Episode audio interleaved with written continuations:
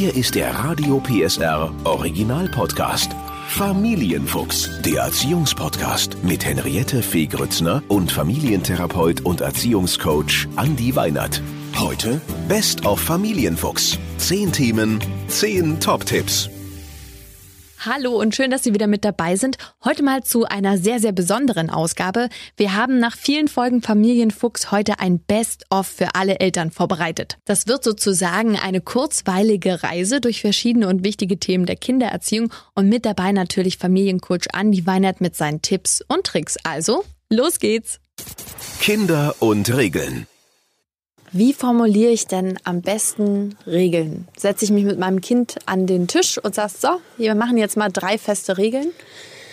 Das kommt tatsächlich so ein Stück weit auf das Alter an und natürlich auch so, wie ist die Familie insgesamt organisiert. Also wenn es größere Geschwisterkinder gibt, wenn man tatsächlich äh, zwei, drei Kinder hat, dann kann es tatsächlich auch sinnvoll sein, das Ganze unter die Überschrift einer Familienkonferenz zu bringen mhm. und zu sagen, wir legen bestimmte Regeln fest, die dann je nachdem, wie gut die Kinder dann auch schon äh, schreiben können, auch festgehalten werden können und die man tatsächlich auch irgendwo hinhängen kann. Okay.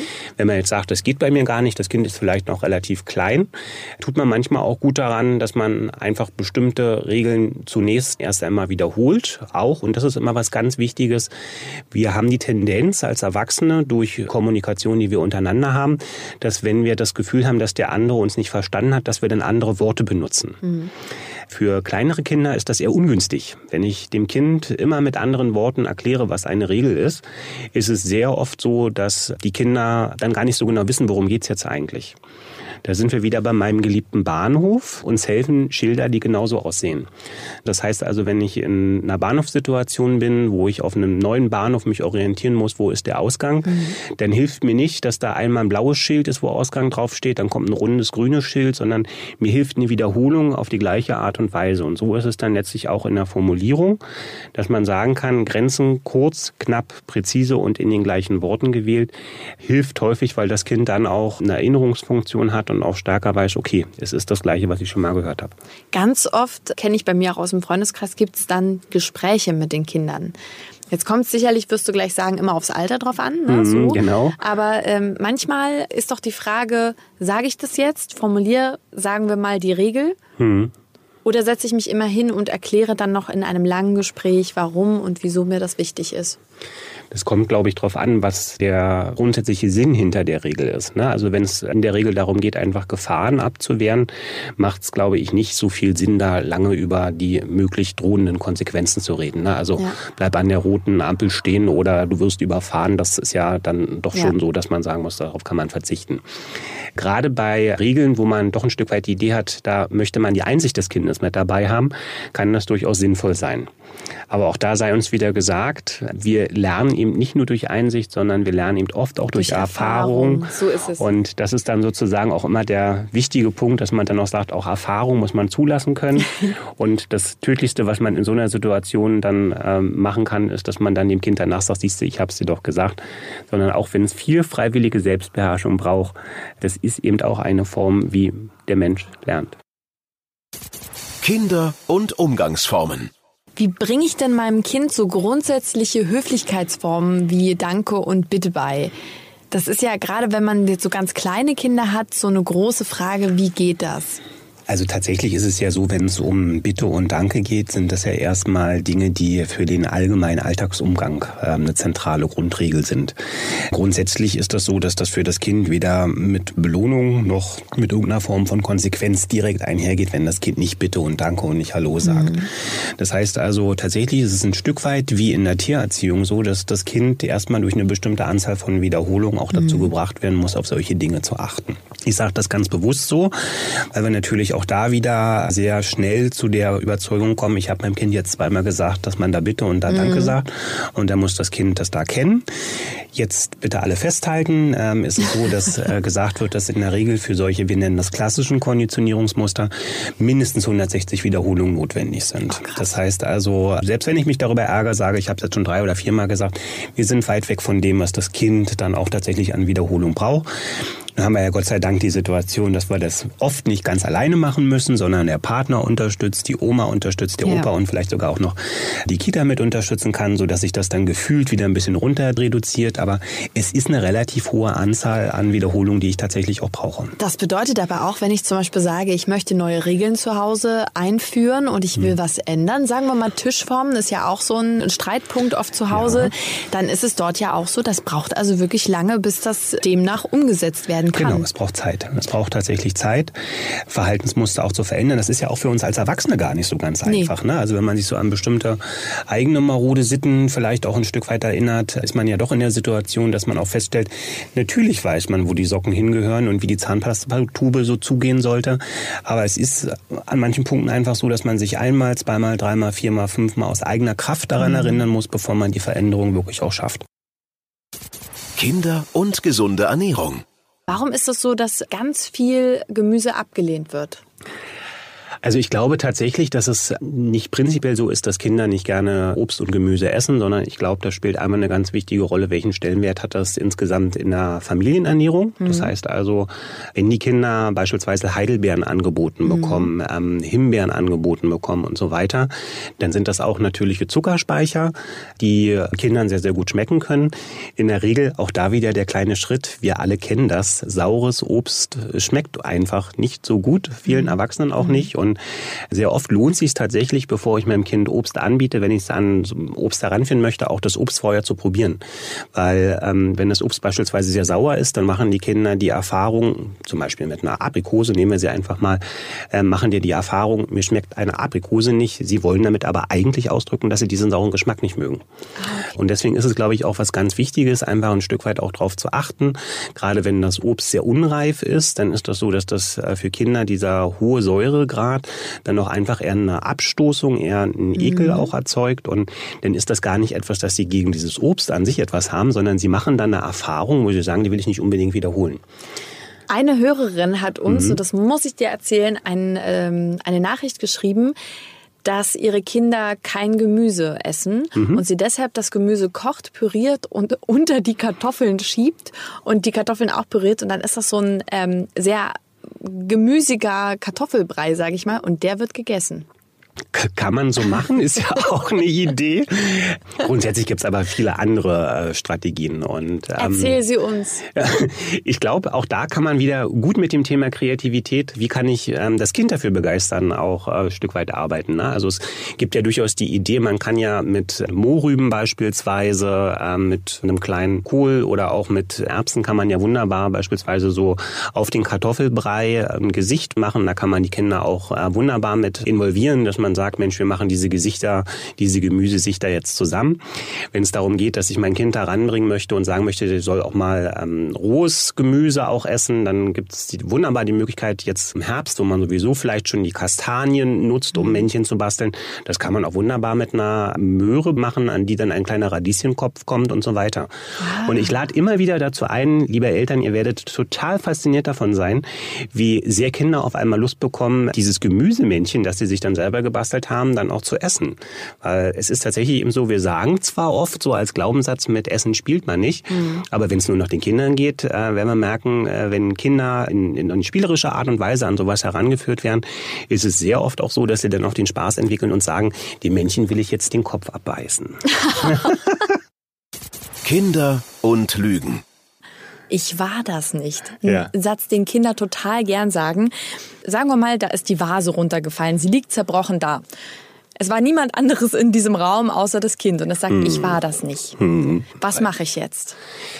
Also das klappt ja ganz gut. Bis zum fünften Lebensjahr ist es ja auch vom Denken der Kinder her so, dass man ja auch ähm, die Kinder, dadurch, dass sie eine bestimmte Assoziationsfähigkeiten noch nicht haben, man kann die Kinder auch immer wunderbar auf Lügenbrücken stellen. Ne? Also wenn man jetzt wirklich merkt, da flunkert jemand. Ich kenne das ja, gar nicht. Was ist das? Und diese, das ist ein Konzept, wo man also einfach sagt, um richtig talentiert lügen zu können und Lügenkontext da aufrechtzuerhalten, ist es so, muss man assoziativ denken können. Ja. Das beginnt, das wissen wir aus der Kognitionspsychologie, in der Regel so ab dem sechsten, siebten Lebensjahr. Ja. So, davor können die Kinder zwar für sich beschließen, die Unwahrheit zu sagen, mhm. sie können aber, wenn man den entsprechenden Rahmenkontext verändert, können sie wegen der fehlenden Assoziation, schaffen sie es nicht, diesen Transfer zu erbringen. Mhm. Mhm. Deswegen haben wir es bei Thaddeus öfters mal so gemacht, wenn ich so das Gefühl hatte, die Geschichte klingt ein bisschen komisch, habe ich zu ihm gesagt, du pass mal auf, wenn ich dich jetzt auf eine Lügenbrücke stellen würde und die würde zusammenfallen, wenn du lügen würdest, was würde denn passieren? Und dann ist es tatsächlich so, die Kinder können dann, weil sie diese Assoziation nicht schaffen, sagen dann tatsächlich, die Brücke fällt zusammen. Ach, das habe ich noch nie ausprobiert. Das ist ja ein Ja, super die, Lügen, Tipp. die, die Lügenbrücke. Wie gesagt, funktioniert im Erwachsenenalter nicht mehr, funktioniert auch meistens dann mit sechs oder sieben nicht. Ich stelle mir gerade vor, wie ich das bei meinem Partner ausprobiere. Entschuldige. Kann man auch mal machen. Kinder und Langeweile.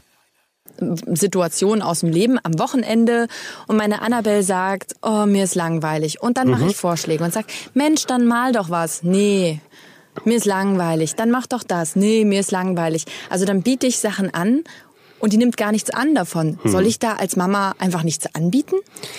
Also grundsätzlich ist tatsächlich die Empfehlung, wenn unser Kind, genauso wie du es beschrieben hast, sagt, Mensch, mir ist so langweilig, dass man eher mit dem Kind gemeinsam überlegen sollte, wie es denn diese Langeweile füllen kann. Das heißt also, Experten sagen genau das, was du so beschrieben hast, immer so diese Angebote machen, geben dem Kind natürlich auch ganz klar die Rückmeldung, ich bin dafür verantwortlich, deine Langeweile zu schließen. Günstiger ist es, wenn man tatsächlich den Weg geht, dass man sagt, du, pass mal auf, ich habe das jetzt gehört, ne? also klar, aber was denkst du denn, welche Idee hast du denn, die Langeweile zu füllen? Und da kann man ja mit dem Kind auch eher ein offenes Angebot machen, dass man sagt, zum Beispiel Bewegung kann wunderbar helfen. Und ich glaube, das ist der Auftrag, wenn, wenn Kinder von uns das Signal bekommen, das ist ein Gefühl, das du selber jetzt erlebst, was äh, kannst du dir denn selber vorstellen, wie du diese Langeweile jetzt füllen kannst, gibt den Kindern auch fürs Erwachsenenleben dann ein Stück weit diese Idee, ich bin selber dafür verantwortlich, ähm, diese Zeit für mich dann auch nutzen zu müssen. Spannend. Und grundsätzlich vielleicht nochmal, um diesen positiven Aspekt von Langeweile auch nochmal ein Stück weit abschließend auch zu erklären. Ein ganz, ganz typisches Phänomen ist, dass Kinder auch in den letzten Monaten in der Kita, wenn der Übergang zur Schule gegangen wird, dass dann auch viele sagen, ich langweile mich. Und da ist dieses Gefühl der Langeweile ganz häufig auch ein Zeichen dafür, dass jetzt was Neues kommen muss. Ja, so dass also Langeweile auch gerade, wenn man jetzt merkt, das Kind geht beispielsweise in Wachstumsschub oder es entwickelt sich jetzt in einer sehr kurzen Zeit sehr rasant, dann ist dieses Symptom, in Anführungsstrichelchen Langeweile, auch ganz häufig ein Indikator dafür, dass wir einfach wissen, okay, jetzt will mein Kind auch wieder ganz, ganz viel Neues und ist wieder auf dem Schritt zu einer ganz, ganz neuen Entwicklung.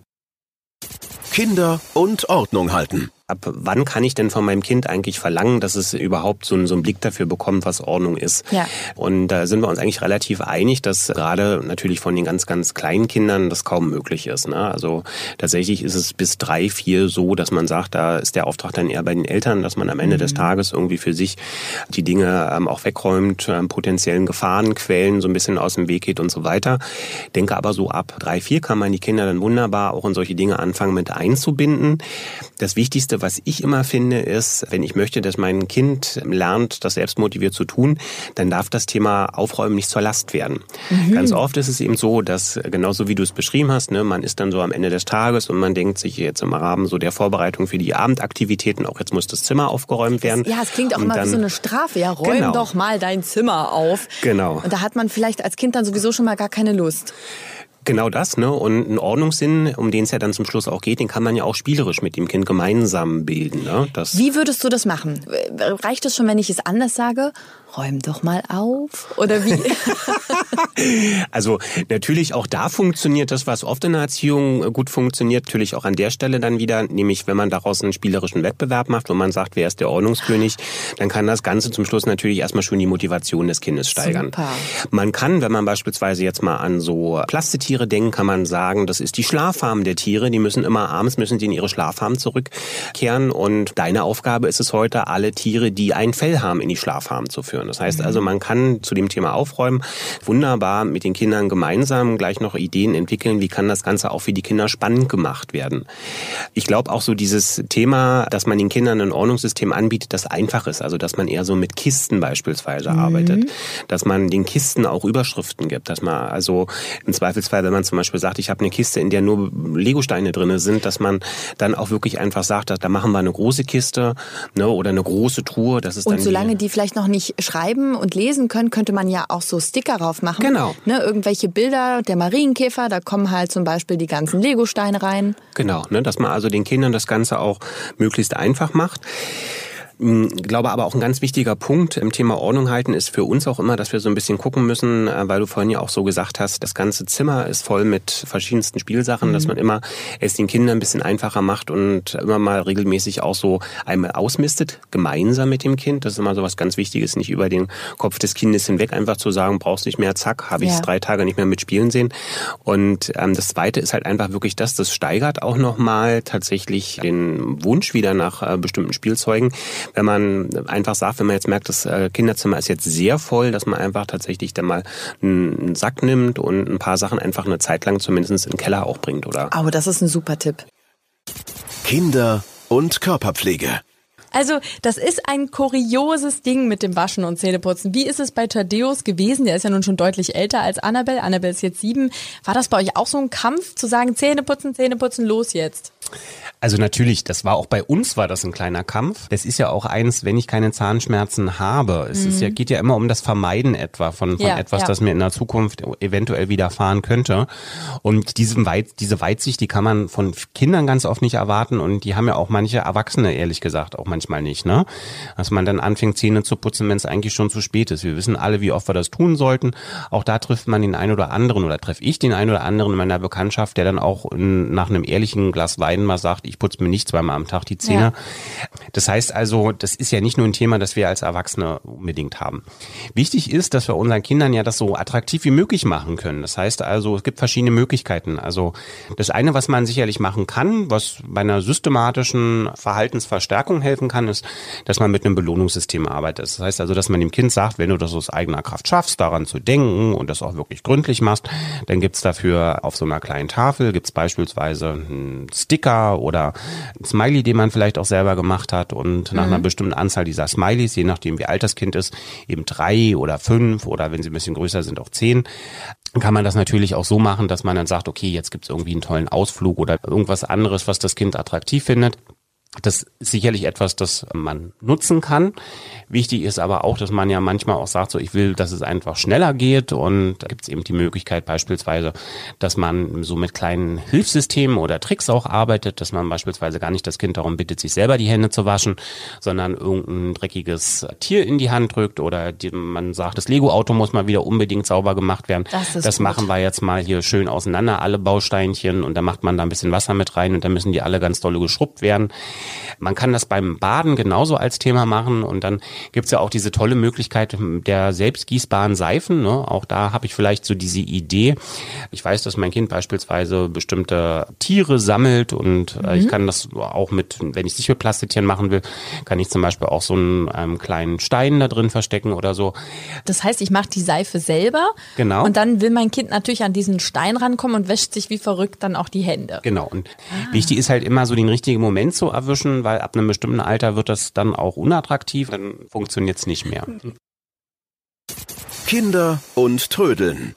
Der Bus wartet nicht auf uns, jetzt mach mal schneller, wir müssen los und, und, und. Die Falle der Trödellese. Mhm. Alle Mamas und Papas kennen das, du auch, Andi. Schön, dass auf du hier Fall. bist und uns jetzt da raushilfst.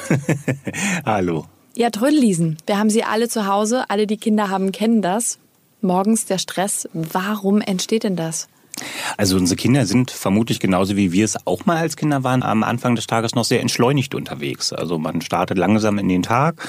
Sehr oft ist es so, dass die Kinder natürlich, wenn sie dann wach sind, erstmal auch Dinge entdecken wollen und so ihre eigene Idee davon haben, was jetzt gerade wichtig ist. Und sehr oft ist es eben nicht so wie bei uns, dieses schneller auf Arbeit gehen und vorher mit den Verkehrsmitteln dahin kommen, sondern eher so die Idee, dass man vielleicht ein Spielzeug oder irgendein Buch oder irgendwie was, was man gestern gerade noch noch so gespielt hat, dass man das lieber fortsetzen möchte. Was ich immer eine schöne Empfehlung finde, ist, und das habe ich selber auch bei Thaddeus damals gemacht, ist, ich habe damals angefangen mit Fitmacher-Sternchen zu arbeiten. Was? Mit Fitmacher-Sternchen. Also ich brauche früh morgens, weil, so wie die Annabelle es ja auch beschrieben hat, ne, man ist so ein bisschen verträumt und ich brauche was, was mich fit macht.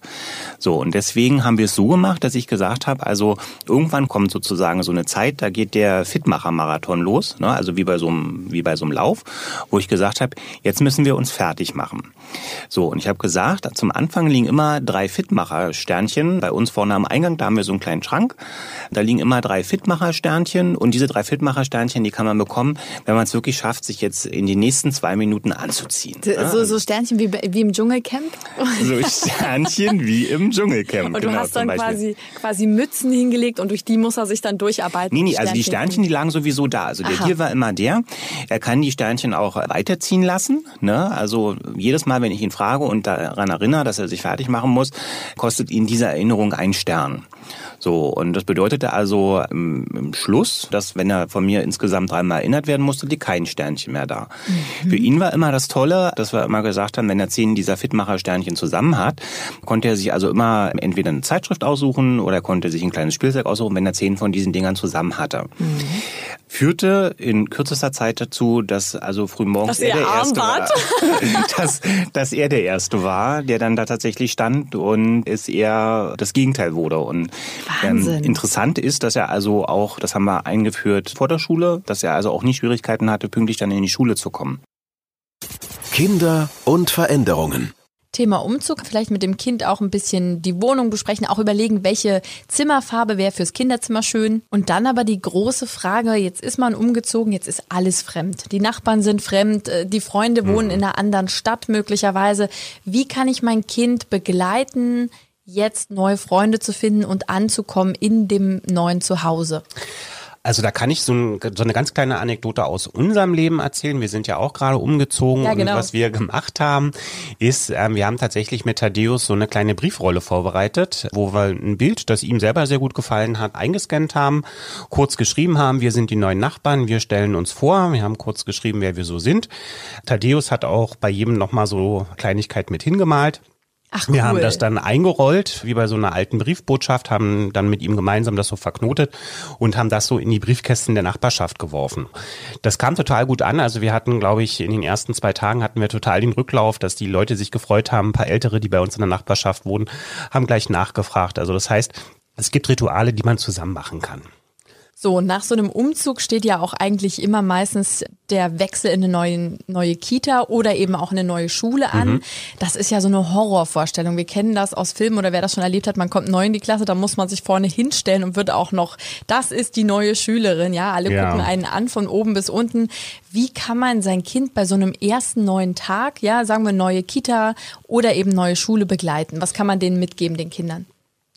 Also ich glaube, bei der Kita ist es noch gar nicht so sehr das Problem, weil noch nicht so richtig feste, langjährige Freundschaften entstanden sind. Auch da lohnt sich wieder, das Ganze vorzubereiten. Vielleicht, wenn man weiß, okay, an einem Montag soll es in die Kita oder in die Schule gehen, am Wochenende den Weg schon mal zusammen miteinander ablaufen, das Gebäude vielleicht schon mal von außen ein bisschen begucken, auch das Kind mal fragen, was es sich wünschen würde. Vielleicht selber auch so ein bisschen Zuversicht ausstrahlen, dass man vielleicht so Vorteile, die man schon von außen sehen kann, auch betont, dass man sagt, oh, gucke mal, da ist so ein ganz toller Garten oder die haben eine Rutsche oder in der Schule auch, dass man sagt, guck mal, die haben da so eine Tonhalle, die ist doch viel heller oder so, dass man also so ein bisschen Lust und Interesse aufweckt, um damit dann die Angst vor dem ersten Tag auch ein Stück weit ähm, zu reduzieren und dann tatsächlich auch hier wieder ähm, das Unangenehme besprechen, weil alles das, was unangenehm sein könnte, wenn ich das bespreche, gibt dem Kind eine größere Möglichkeit darauf, auch besser reagieren zu können. Wenn ich das einfach so am ersten Tag so vor sich hin plätschern lasse, das gar nicht bespreche, dass das vielleicht auch eine blöde Situation sein kann, fühlt sich das Kind natürlich auch doof. Wenn man sagt so, oh, das wird jetzt wahrscheinlich erstmal ziemlich aufregend und wenn du da niemanden kennst und ich gehe aber davon aus, dass du da bestimmt deine einen oder anderen ganz schnell auch finden wirst, dann gib dem Kind das Zuversicht. Ich sende das Signal, ich weiß, dass das für dich ein besonderer Schritt ist auch und das ist auch völlig normal, dass du dich da erstmal doof fühlst in dieser Situation.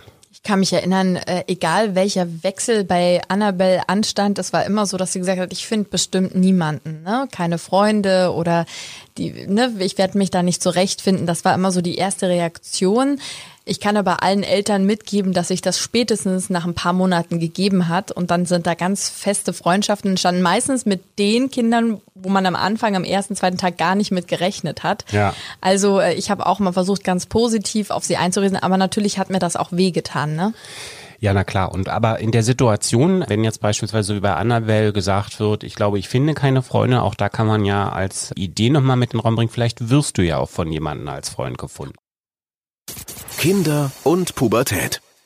Klassiker, die mir oft erzählt werden, das Kind wäscht sich nicht mehr, obwohl man sowas vereinbart hat. Das Kind kommt nach Hause oh und sagt auf eine Frage, wie geht's dir? Nun laber mich nicht voll. Ne? Und das sind alles so eine Geschichten. Da, da ist es, glaube ich, für uns ganz wichtig, dass man sich klar macht, die Pubertät ist eine schwierige Situation, wo man sich klar machen muss, hier muss ich mich anders verhalten als in der Erziehung, wie ich es vorher gemacht habe. Ich muss so, das ist eigentlich völlig unprofessionell darüber zu sagen, wie geht's dir? Laber mich nicht nicht voll, aber so ist es tatsächlich. Mir ist ein bisschen Angst und Bange davor. Auf mich wartet das ja auch noch. Kann das unterschiedlich schlimm ausfallen? Natürlich. Ne? Okay. Also nicht jede Pubertät ist wie die andere. Ne? Also ich habe tatsächlich auch manchmal in der Beratungspraxis Eltern, die verunsichert sind und sagen, oh, das Kind ist jetzt irgendwie 17 und es ist gar nichts passiert. Haben wir da irgendwas falsch gemacht? Ja. Nee, also es gibt auch immer wieder natürlich den glücklichen Umstand, muss man dann so sagen, dass das Kind nicht so heftig tut. Aber ich will auch immer wieder, und das ist ja das, was die Eltern dann wirklich umtreibt. Wie gehe ich mit Situationen um, die mich wirklich sehr, sehr stark provozieren? Und genau da äh, müssen wir nochmal richtig rein in das Thema. Denn mhm. es ist die große Frage in so einer Situation, wie du sie hattest oder sogar noch schlimmer, wo ich einfach zwischen wütend und fassungslos bin. Wie reagiere ich? Wie gehe ich damit um? Was sind deine Tipps? Das eine ist, glaube ich, das, dass man erstmal lernen muss, dass man verstehen muss, dass das Kind sich aus der Familie zurückzieht und dass das Ganze auch ein normaler Prozess sein muss. Ne? So ein Jugendlicher muss auch erstmal ein Stück weit eine Aktivität zeigen, damit so Eltern auch bereit werden, die Bindung wieder loszulassen. Ne? Also so ein bisschen wie bei einem Vogel, der jetzt also erstmal die Eltern auch so ein bisschen anpieken und anpicken muss, bevor die irgendwann so genervt sind, dass sie sagen, bitte verlass das Nest.